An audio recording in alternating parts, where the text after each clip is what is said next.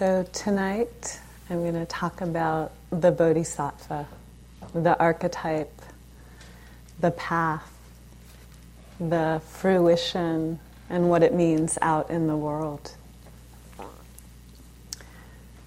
I feel really lucky to talk about this topic. We all sort of pick our topics, but um, but I, I it's my favorite topic. It's my, one of my favorite things to talk about. It's my favorite thing inside Buddhism, in some sense.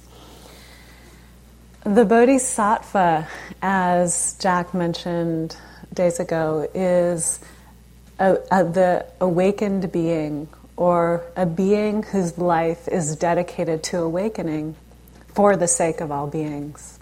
So the word Bodhi just means awake and sattva is being. And so when you put it together, it's awakened being. But the connotations are much deeper than just awakened being. So when I first started my practice, I was um, working with teachers in the Tibetan tradition. And these two, and in the Tibetan tradition, it's very rooted in this concept of the bodhisattva vow and what the bodhisattva is. And I soon became involved with Vipassana practice. And I saw that in Vipassana practice, this wasn't so much evident. It wasn't, I, I couldn't really find the Bodhisattva vow in it. And I sort of wondered, oh, can I practice sort of kind of in another tradition with my Vipassana? Can I, can I incorporate this in? And so what I began to do was actually make an effort to um, try to understand it, to understand what it meant historically, what it meant for the culture and for contemporary times. And what I saw was that in early Buddhism, there was the idea in, in, um, in, in early Buddhism of the bodhisattva. Okay, so bodhisattva is, in, is the same thing in like, awakened being.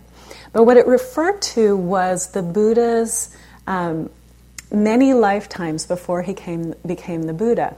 So at one point, eons and eons and eons ago, there was a young monk named Sumedho who took a vow to become completely, fully enlightened. And that he would do it and appear in a world system. You have to understand the Buddhist cosmology is very vast. He would appear in a world system that had never seen a Buddha before. And so he made this vow and then eons passed, and over the eons, he would be, he, he was reborn and reborn again. And each time he was reborn in, as a different animal or human who was working his or her way through to enlightenment. And frequently he was reborn as an animal, and I sort of looked around to see if I could find an elephant story about the Buddha, but I didn't find one. so you just, there is one? Okay, I missed it. Uh, lots of monkey stories, however. So at these, in these times when he was reborn as a tiger, or as a parrot, or as a as an elephant, I guess, he would um, he would demonstrate qualities of virtue, of patience or determination or selflessness or just some incredible quality, and then this allowed him to um, be moving in this direction of Buddhahood, of becoming of being a bodhisattva in search of Buddhahood.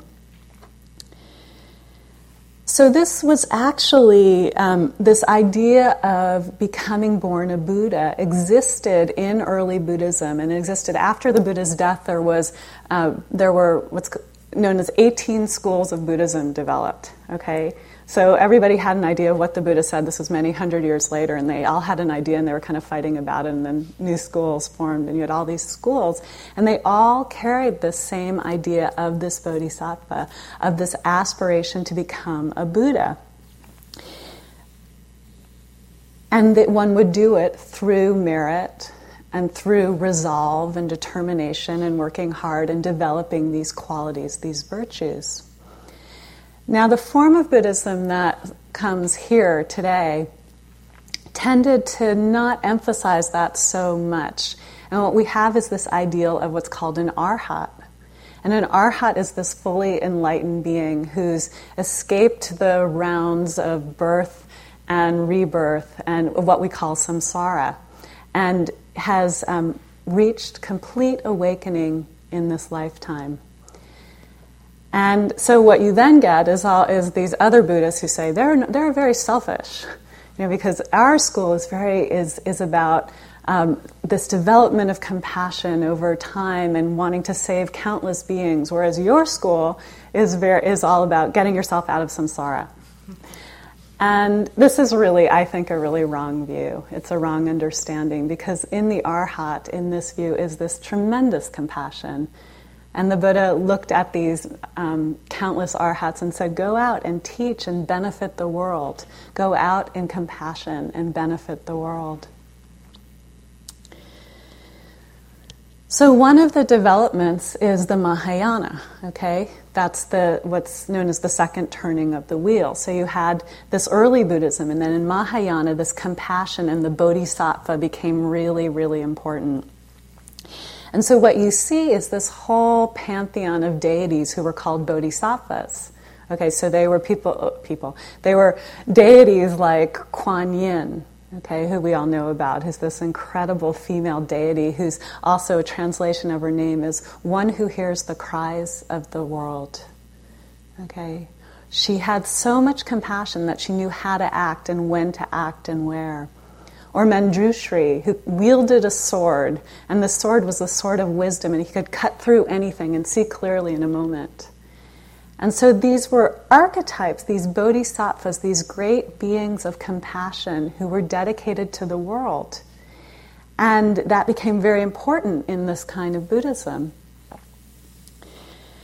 There also became this notion that arose about, and this is probably how most of us hear about the bodhisattva these days, is someone who sticks around and doesn't leave the cycle of birth and death and rebirth but sticks around to help all beings become enlightened.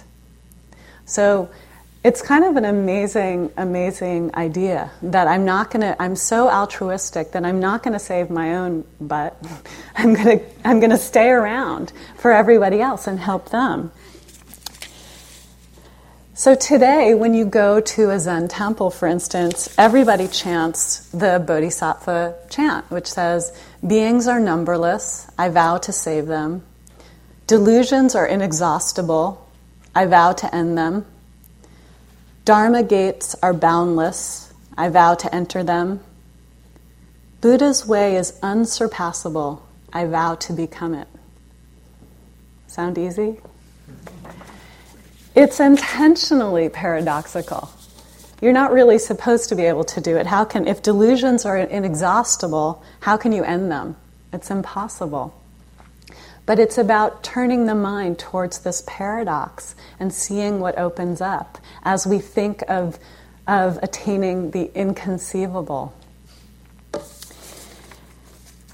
And with this vow, as I said, there's this idea of we stick around and we help out and we work and we, we refrain from our own liberation in order to be with all these beings and help them through the muck of samsara. So here's a poem that someone wrote named Laura Fargas. And, the, and also, you may not know who a bodhisattva is. Bodhisattvas can be hiding out, right? Because they're here somewhere. There might be lots of bodhisattvas in the room. We don't know. But in this in this idea, they're um, they're just they're sticking around and working and um, awakening with all beings. This poem is called Kuan Yin. Of the many Buddhas, I love best the girl who will not leave the cycle of pain before anyone else. She's at the brink of never being heard again, but pauses to say, All of us, every blade of grass. She chooses to live in the tumble of souls through time. Perhaps she sees spring in every country, talks quietly with farm women while helping to lay seed. Our hearts are a storm she trembles at. I picture her leaning on a tree or humming or joining a volleyball game on Santa Monica Beach. Her skin shines with sweat. The others may not know how to notice what she does to them. She's not a fish or a bee, it's not pity or thirst. She should go she could go, but here she is. So of course this idea of sticking around and helping everyone is, is also paradoxical because if everybody's waiting for everybody else to reach enlightenment, then nobody's going to get enlightened, right? so it's again, it's all you gotta. I'm putting this in the context of um, sort of the larger picture of all this. Now, in the Tibetan tradition, the concept of the bodhisattva is so important. It's really considered a key to, um, to the way the practice, the practice manifests. It's an underlying basis of the tradition and it really fuels the fire of liberation. Okay, so if you take this vow, it's, it's like you light a fire under yourself and you just want to go really fast and get enlightened so you can benefit all beings as much as possible, as soon as possible. And often in this tradition, you'll take vows in the form of in a ceremony. You'll do it. Um, you'll you'll commit to this vow, and you have to say it every day. And if you don't say it, you're in big trouble. You know, so it's very it's very very serious. And some of these vows manifest like this, and these are pretty intense. Ready? May I be a guard for those who are protectorless, a guide for those who journey on the road. For those who wish to cross the river, may I be a boat a raft, a bridge. May I be an isle for those who yearn for landfall, a lamp for those who long for light, for those who need a resting place, a bed, for all who need a, need a servant, may I be a slave. And it kind of goes on and on and on, right? If you read this, this is from Shantideva, who wrote the Bodhisattva's Guide to Life. He was a seventh century mystic and, um, and teacher. And he, you know, you read this book and it's like, may I cut off my arms for you? May I, may I do everything for you? It, it's, it's very intense. And once in a while, I think, is it bodhisattva or codependent? You know, you kind of wonder. But, but um, anyways, um, I don't take it. You don't. I, I don't take it so literally. When I first heard this manifestation of the bodhisattva vow, I was. Um, hearing it when the Dalai Lama was giving teachings of it in Bodh Gaya a number of years ago. And I was listening to it and I was thinking, wow, this is really intense. How could I possibly ever aspire to something like this, being cutting off my limbs as an act of generosity and altruism? And I suddenly realized that it was really it was really a love poem. You know, it was a poem to this aspiration to awaken it was a manifestation, and that anyone's heart could turn in this direction of awakening. That our practice can really be about the awakening for all beings, if we wish. And is it are we awakening with all beings? Are we awakening after all beings? Are we awakening before all beings? I, you know, I don't think it matters so much as the deeper intention, this loving, this vast love that comes up out of us, this love for the world, this thing that takes the practice from the solely about getting out of my stuff and into the realm of humanity, in a sense. So, a being dedicated to waking up for the sake of all beings. And to say, this is important, this is not for everyone. Okay? Not everybody feels compelled by this vision, and that's fine. And that may be because you're just starting out on your practice and all you can do is notice your breath, and that's about it, right? Or just being with pain feels like it's enough. And, or sometimes people feel actually, my practice is to get out of suffering. I'm doing really important work here for my own freedom. And I don't see that as selfish, and I don't even see it as contradictory. It's just a way of people expressing their practice. So, the Bodhisattva vow is very tied up with this issue of intention. And intention is so important in the Buddhist teachings. I think of having taking a vow like a bodhisattva vow as a vow that guides me in my life. It's a vow that guides me in my way, on my path, on my practice, but even for life decisions. So if I know that I'm living a life for the sake of all beings, it's really it's right out there. It's kind of like the north star. You know, and then I get a little lost and I go that way and I go that way and then I say, "Oh, what is your deepest vow in your life? What's the most important thing to you?" And I remember, ah, benefiting all beings. And then I kind of know which direction to go, even if I've gone way off. it also can get more microcosmic or small, or, I'm sorry, microscopic or smaller. So the issue of intention, again, is so important. When we can begin, as you're seeing, as you practice, that we develop an ability to see our motivation more and more clearly. So we see why we go for seconds. Or we see that there's an intention behind when we go into an interview and we really want to try to impress our teachers, God knows why. But anyway, you go in with that feeling and, oh, that's a motivation that I can observe. I don't have to take it so seriously or take it too personally. The Tibetans say everything rests on the tip of motivation. It's very significant. And so we can look at our intentions behind our actions, whether they're the vast intentions for our life or for our practice, or they could be small and subtle intentions. But one thing to keep in mind is most of the time our intentions are mixed. You know, we think we want to do something out of the complete goodness of our heart, but actually we're doing it because we want people to notice us. Or we think we're doing something because we, we're, we're taking care of our family because we care so deeply about them, but also we're not sure what we're really going to do otherwise, or something. You know, our motivations are always mixed. And that's something that as you practice, or as I practice, I've found that I can be more and more accepting about myself. But what I do through the practice is look more clearly and closely at who I am and what, what makes me tick, what makes me do what I do. And then there's a purification process that happens just on its own, seeing it clearly, and sometimes the more wholesome motivations kind of float to the top. And I'm compassionate with myself when my motivations are not wholesome. So, with the bodhisattva, the bodhisattva, the um, intention is related to what's called bodhicitta. And bodhi, again, is this term awakening, and chitta is heart or mind. And as I think many of you know, in a lot of Asian cultures, there's not a distinguishing between heart and mind. So when you say, I know, when I've seen people in Thailand say, I know that, and point to their hearts, I know it. I feel what you're feeling. It's interesting. So it's an aspiration for awakening.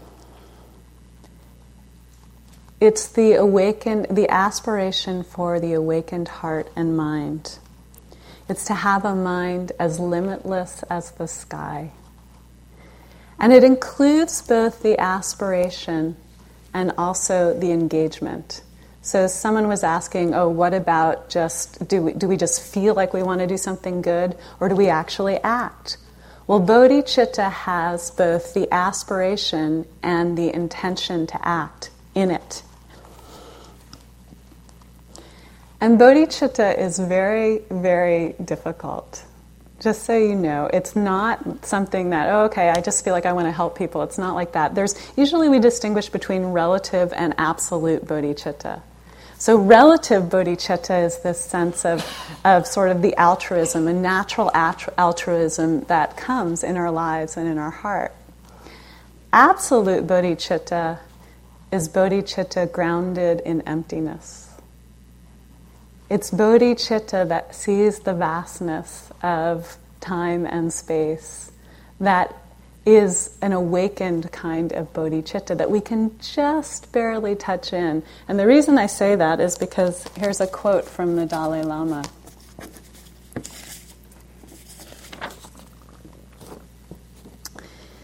He says, I cannot pretend to I cannot pretend to practice bodhicitta, but deep inside me I realize how valuable and beneficial it is. That's all. So if the, if the Dalai Lama says he can't even pretend to practice bodhicitta, what are we doing, right? but actually, he's very modest, as we all know. And I'm sure he has bodhicitta arising in him quite frequently.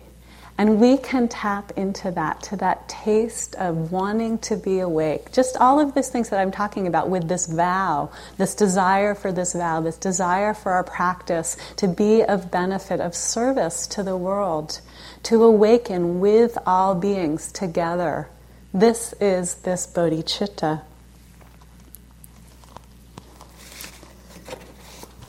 This is from an early text about bodhicitta. One who understands the nature of the bodhi, of bodhicitta sees everything with a loving heart. For love is the essence of the bodhicitta. All bodhisattvas find their raison d'etre in this great loving heart. So, in some ways, maybe it's very simple. It's that movement of our heart towards love awakening out of love, helping beings not because you think you should, but because you really just are moved by love.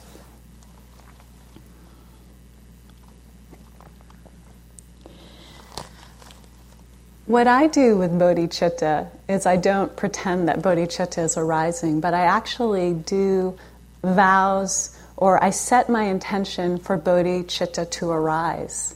So I set my intention to have an intention, essentially.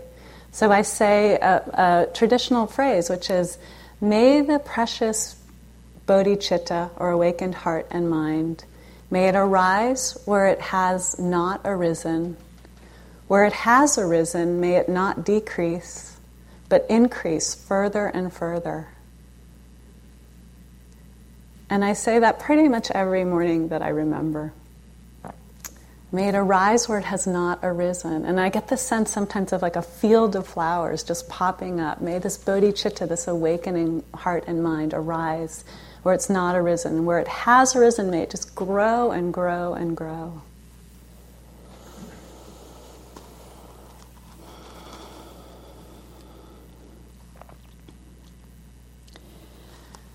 So it's important for each of us to find our own relationship to the bodhisattva and the bodhisattva vow and to really make it your own. And that I feel like it's always constantly evolving. You know, it could start as one thing and then later on you're involved in a tradition and you take more vows or and it becomes something that you're very seriously involved with or it takes different phrases and different prayers. I mean, I've said different things throughout um, my history with practice that opened me to the Bodhisattva vow. And sometimes I'll just say something really simple like, May I practice so that I can be equipped to serve. Or, May all beings be happy. Even that is an expression of bodhicitta, the metta. They're very closely linked.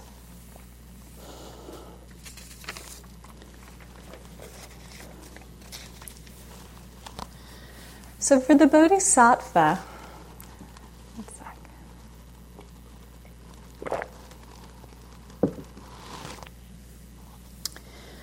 For the bodhisattva, the training ground is the cushion. It's our practice. That's how we become better at being a bodhisattva, if we decide we want to be a bodhisattva. And what happens on the cushion? On the cushion, virtue is developed. We become more patient. Haven't you gotten more patient since you've been here? This is an extremely important quality and this perfection, this virtue of a bodhisattva. We become more determined. We make effort. This effort is a quality of the bodhisattva. We become more compassionate we become more equanimous. All of these qualities, because we're doing this practice, we're sitting here getting ourselves down to the cushion again and again, coming back to the breath, to the direct experience again and again. And I just see it in all of you. It's really been amazing to see the shift that's happened over these weeks and see you come in with these beautiful qualities of heart and mind. People coming in today and saying, well, nothing much is really happening, but actually I'm really okay with that. You know, that's equanimity. Or people saying, you know, for the first couple of days I just hated myself, but now actually I'm kind of feeling a lot of compassion for the fact that I hate myself. that's compassion. Or the person who said, they who showed their determination because they were their mind was feeling so open and spacious and everything felt so deeply connected and then this really attractive person came by and that was the end of it and then they just noticed oh there we are attraction greed wanting okay back and then back right into a spacious mind That's equanimity. That's determination. These qualities, they're coming into us and through us because we're working at it. This is what we're trying to develop here. And call it the qualities of the bodhisattva or call it qualities of a healthy heart, body, mind. But this is our work here on the cushion.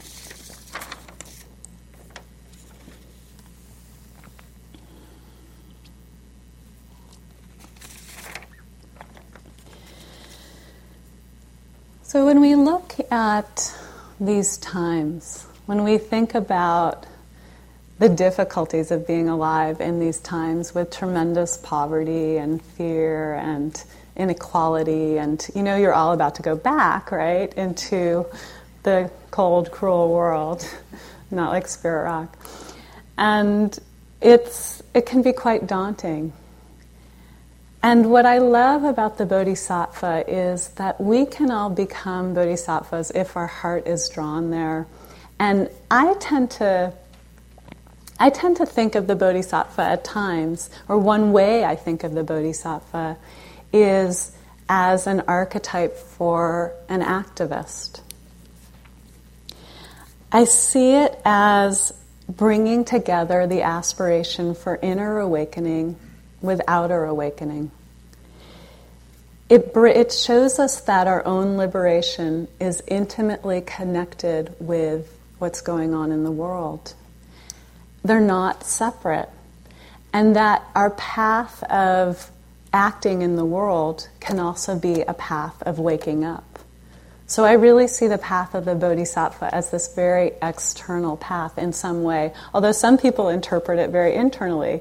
And so as I gave you that whole framework of different kinds of ways of interpreting the bodhisattva, this is another way that those of us in the kind of engaged Buddhist movement is, are very inspired by. So I think about those bodhisattvas that we all know, like Martin Luther King or Mother Teresa or Gandhi or Nelson Mandela. And then I think, oh, great, what about us? We're not going to be like that. Or could we? Maybe we could. But what I, I prefer is what I call the ordinary bodhisattva. The bodhisattva who's just one of us, who's working really hard to bring to fruition one's practice, to wake up in the world for the sake of beings and is working at it. I see service and Dharma as so deeply intertwined.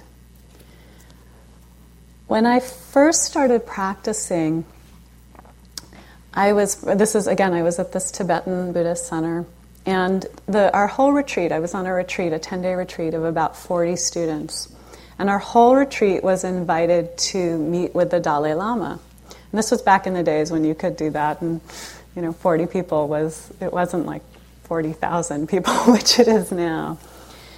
And so we were asked to write down our questions, whatever we wanted to ask the Dalai Lama, we were asked to write them down in advance. And so I was, I had been, my whole history is a lot of activism in my youth, and um, I guess I'm still in my youth, but anyway. Um, so, so I had, I wrote this question, and it said, it said, is it possible, how do you bring together political and social action with Buddhist practice? And what they did with the questions is they were concerned at the time about what the Chinese, how the Chinese was responding to what the Dalai Lama was saying. So everything had to be vetted. So they took the questions and they rewrote them. And by the time we were there and he got my question, my question was read Is it possible to be a politician who meditates? and and I just thought, oh no, that's not what I was asking. But His Holiness, in His characteristic ability to sort of cut through everything, looked, seemed to look directly at me. I'm not sure it was, but he seemed to look directly at me, and he just said three words. He said, Dharma is service. And those words have stayed with me my whole life. I don't see a separation between what I do here and what I do out in the world when I'm serving. And I like to be really clear that it's oftentimes there's this. I used to live in Berkeley, so there was this whole hierarchy of of um, if you're only a real activist if you're out there on the front lines. And everybody else, if you're service, if you're doing service, that's not good enough. You know, if you're doing, um, if you're sitting with the dying, that's okay, but really the good work is being an activist. And I find that to be so unhelpful. That there's so many multiple ways of serving on this planet, and that we should go to what we're drawn to and what we love, what we care about. One of my teachers, uh, Joanna Macy, who's a mentor, many of you know, the eco philosopher, Buddhist teacher, she says there, she sees three ways of contributing to the healing of the world. And they're all equally valid. So you may find yourself in one of these categories and being surprised by this. So the first is holding actions. And that's what we tend to think of as sort of traditional activism, going out and protesting and marching, and Rosa Parks standing up on the bus and writing letters and lobbying, and anything to prevent things from getting a lot worse or to raise consciousness. The second is what she calls the building of alternative institutions. And that's things like the Grameen Bank and alternative currencies and schools, progressive schools that change consciousness. And um, Spirit Rock is an alternative institution in the culture. It's, it's contributing to these, great, these changes in our world. And then the third, she calls the changing of hearts and minds. So there's holding actions alternative institutions, and work that changes hearts and minds, changing values, helping people to see things differently, helping people to understand the world in a different way and come to greater places of compassion. So I see service very, very broadly. And I see that as we do this practice, As we do this practice, we become more and more able to serve out in the world because of these very qualities that we're developing on the cushion. So, the equanimity that we have makes a huge difference. You sit with your knee pain, you sit with it and you sit with it, and finally you're just sitting with knee pain, and there isn't any pushing away or trying to get rid of it or trying to make it better or changing, or you're just sitting there with an even and balanced and clear mind.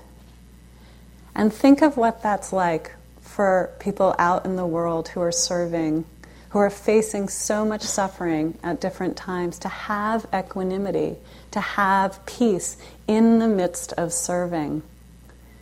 To keep, to, to, to have passion, to not feel like, okay, if I'm serving from a spiritual place, I am um, not passionate I have to be a zombie who's very calm and equanimous and detached. It's not that.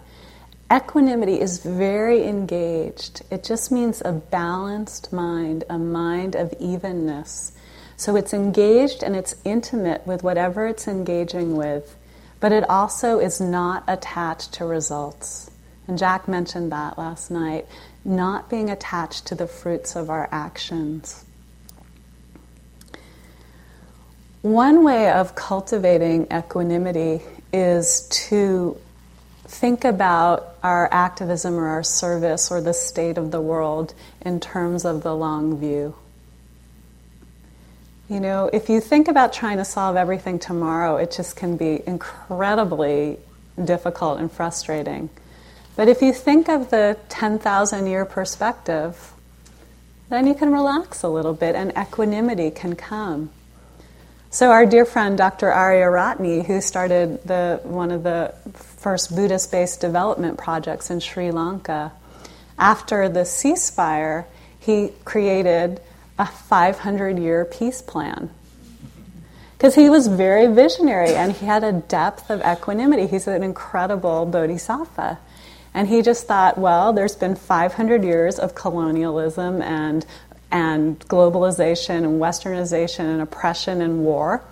And now I'm going to have 500 years of leading towards peace. It's going to take that long. What a beautiful vision. Now, Bush seems to display this, uh, this great vast equanimity in terms of the long term view, and this is what was the headline in the, the Onion, the parody newspaper. Bush vows to eliminate U.S. dependence on oil by 4,920. and here's what it says President Bush unveiled an aggressive initiative Monday that would make the U.S. free of petroleum dependence by the year 4920, less than three millennia from now.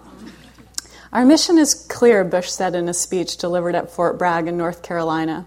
We must free ourselves from dependence on fossil fuels within 85 generations. a cleaner, safer America is my vision, and it is our great, great, great times 80 great grandchildren who will realize that vision.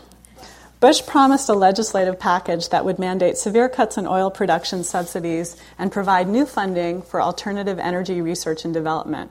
According to the timetable he presented, these bills could be introduced as early as 3219, and U.S. energy consumers could start to see radical changes by the early 42nd century. If we don't, if we don't end our dependence on oil by 4920, when will it end? 50, 50, 80? By then it may be too late, Bush said. He called on both Democrats and Republicans living 1,200 years from now to work together to pass the program. It would be a shame if by the 33rd century these bills will be tied up in committee. I urge the 712th Congress to pass this legislation with minimal partisan gridlock. Anyway. So, these qualities of holding the long term view, of equanimity, of patience, of mindfulness, bringing mindfulness into our action out in the world. When we're with a person, when we're with a person who is ill, can we bring that quality of presence that we've been developing here on the cushion? when we're, if so many of you are teachers, can we bring these into the classroom? Can we, how can mindfulness inform our actions so that we can live in a place of, in a sense, availability to ourselves? So that we're available to ourselves and then available to the world. Can we learn to act from bodhicitta and from this love that is being pointed to. Can we act from this love? This is a huge issue around anger and activism. So much activism is fueled by anger, and it's so not sustainable. And so when I work with activists, and a lot of times what I do is I train activists in spiritual principles, and I say, well, there is another way. And they say, yeah, right. If we don't act out of anger, then what's going to motivate me? And the answer is well, there are many answers, but one answer is love. We want to see the world a better place, and we can act out of that spirit of this vision of the beauty that the world can be.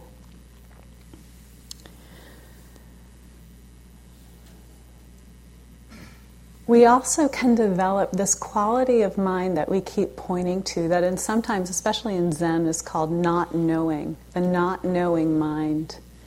That we can just sort of do our actions whatever they are out in the world and then abandon the results and not worry and not know. We can live with the uncertainty. So about gosh 1999 I was um, living in in uh, oh, I was I was in Bodh Gaya, India, for a retreat that the Dalai Lama was doing. I, I, I, was realizing I was talking a lot about the Dalai Lama, but how could you not talk about the Bodhisattva without talking about the Dalai Lama? So. I was in. I was. Um, I was doing a. He was doing these large public teachings in Bodh Gaya, and thousands and thousands of people attended. So there were probably maybe a thousand people from Europe, America, Australia, and so forth, and then tens of thousands, maybe hundred thousand Tibetan people. So it's this huge, huge experience and um, kind of a Dharma party. It was really, really quite amazing. So one, I was there with a bunch of friends, and one morning I woke up and um, a friend had just called home and found out that the U.S. had started a bombing campaign against Iraq at that time. So this was 1999. And I heard that, and I just, the first thing that popped into my head was, we need to do a peace vigil. And um, my friend said, Yeah, yeah, let's do a peace vigil, let's do it. So I spent the whole morning not going to the teachings, but organizing this peace vigil. And I was running around looking for a photocopy machine so I could make flyers and looking for candles because I wanted it to be a candlelight vigil. And I just spent this whole day trying to make it happen along with some other friends. I also had them announce it so that the people who were the Westerners would know that there was this peace vigil to, um, um, you know, at the at the teachings. So the night of the vigil came, and um, it was that night, and we all arrived, and there were maybe 30, 40 people with us, and we, it was going to be done around the Bodhi tree. And so the idea was that we would all kind of march in silence, doing walking meditation with our candles in a silent kind of meditative prayer around the Bodhi tree.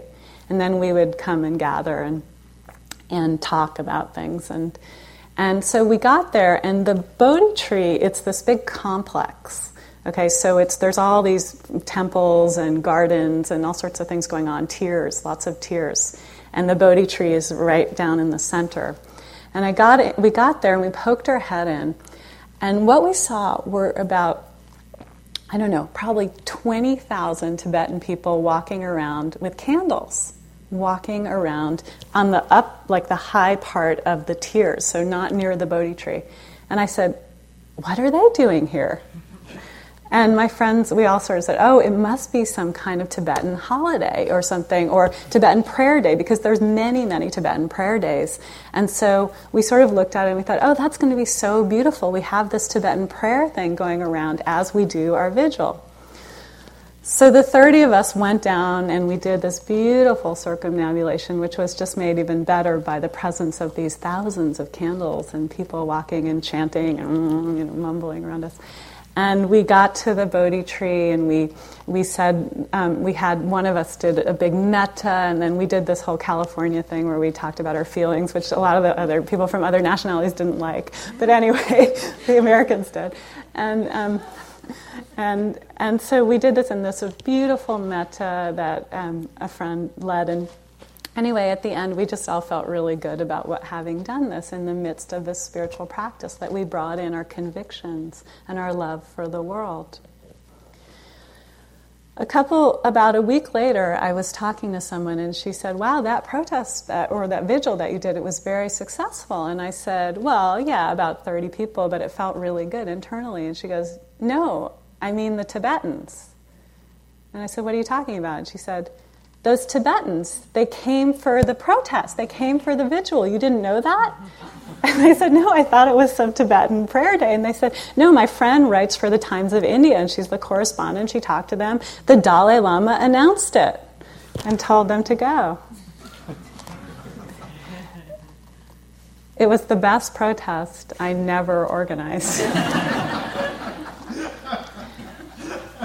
and this amazing expression and of sort of you do it and then you let go. You just have no idea what's going to come of it, what's going to come of anything really.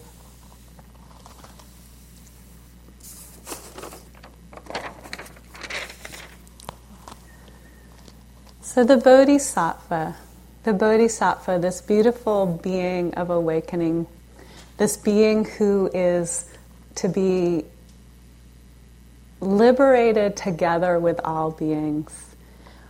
Our practice motivated by this vast vision of awakening. Sometimes we think, oh, this is too much, this is scary, this is grandiose, how could I ever do something like this? But really, it's not I doing anything. I'm not helping anyone. And when we get that contracted sense of this seems impossible, how could I do something like this? I just remind, when I get it, I just remind myself it's not about me. It's the bodhisattva vow. It's like this archetypal energy coming through us. one of my friends once said when he first took on the Bodhisattva vow, his first experience was, oh, how beautiful, what an incredible motivation for my practice. And then his second thought was, oh my God, this is impossible. This is huge. I have to save all beings. And then he realized, wait a minute, if I'm taking the Bodhisattva vow, they're taking the Bodhisattva, and he is, and she is, and he is, and she is, and we're all doing. Oh, it's not that big, that hard, right? Because so many people are doing it. In a sense, it's a community practice. It's a practice that we can share together. So the important thing is how do we make it our own? How do we find our relationship to the Bodhisattva vow? And some of you may have been listening and say, oh, it sounds good, not for me. That's fine. But for those of you who are interested in it, it can be very, very diverse. It can be, it, it can, it's really this great expression of our deepest values, of our practice, of our heart, of our lives.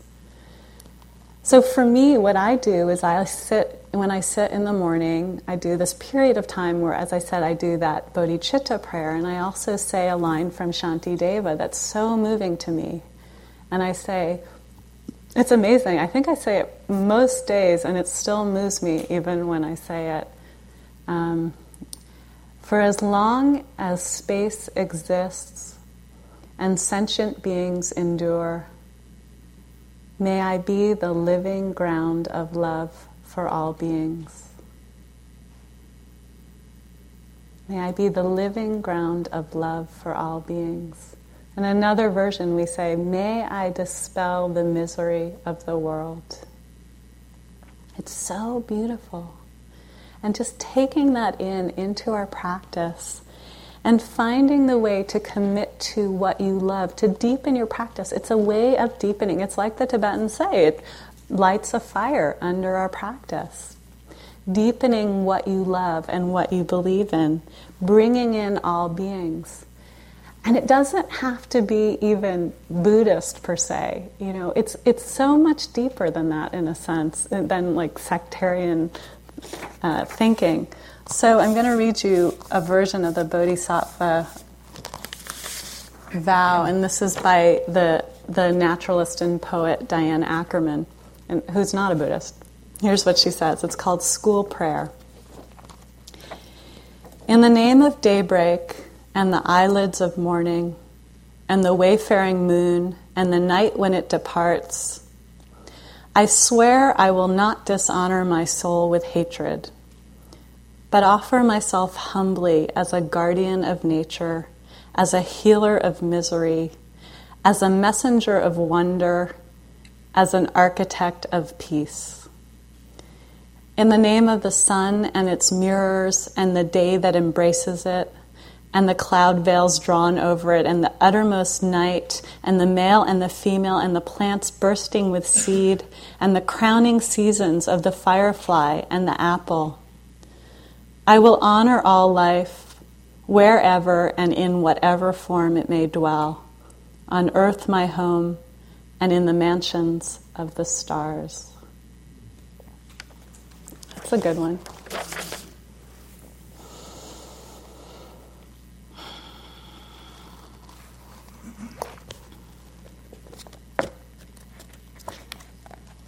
So this is what um, one a book called The Bodhisattva Ideal says.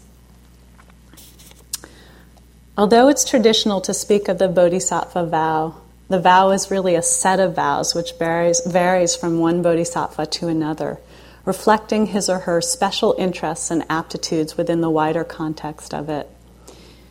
If we take the image of light refracted through a glass prism, bodhicitta is like pure white light shining through the prism, and the bodhisattva's vows are like the colors of the rainbow emerging on the other side.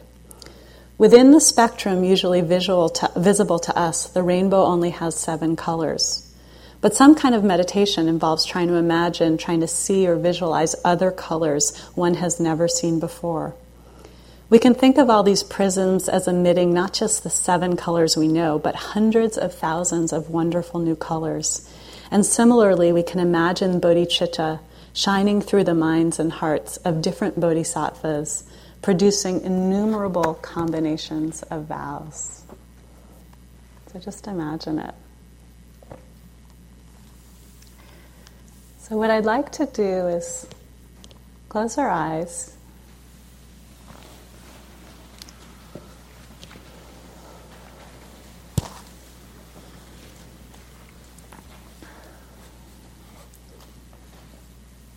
I just want us to access inside ourselves this sense of bodhisattva vow in whatever way it means to you, whatever it means to you. So just feel yourself sitting.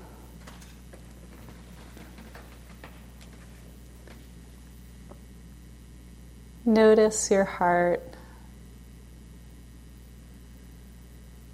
mind, body. And let yourself rest. Breathe.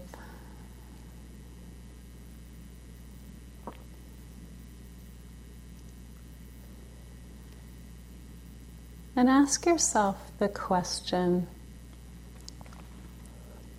What are the deepest intentions for my practice? For my life.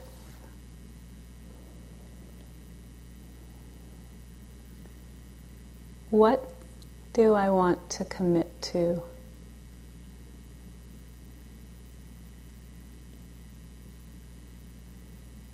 And see what comes up without judging. Keeping in mind this is really a work in progress. What are the deepest atten- intentions of my heart?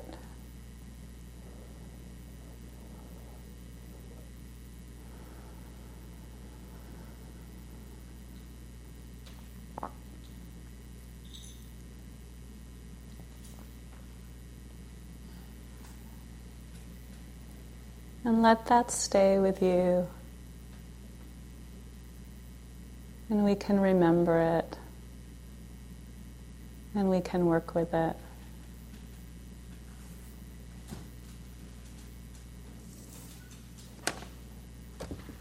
So, for as long as space exists and sentient beings endure, may we be the living ground of love for all beings.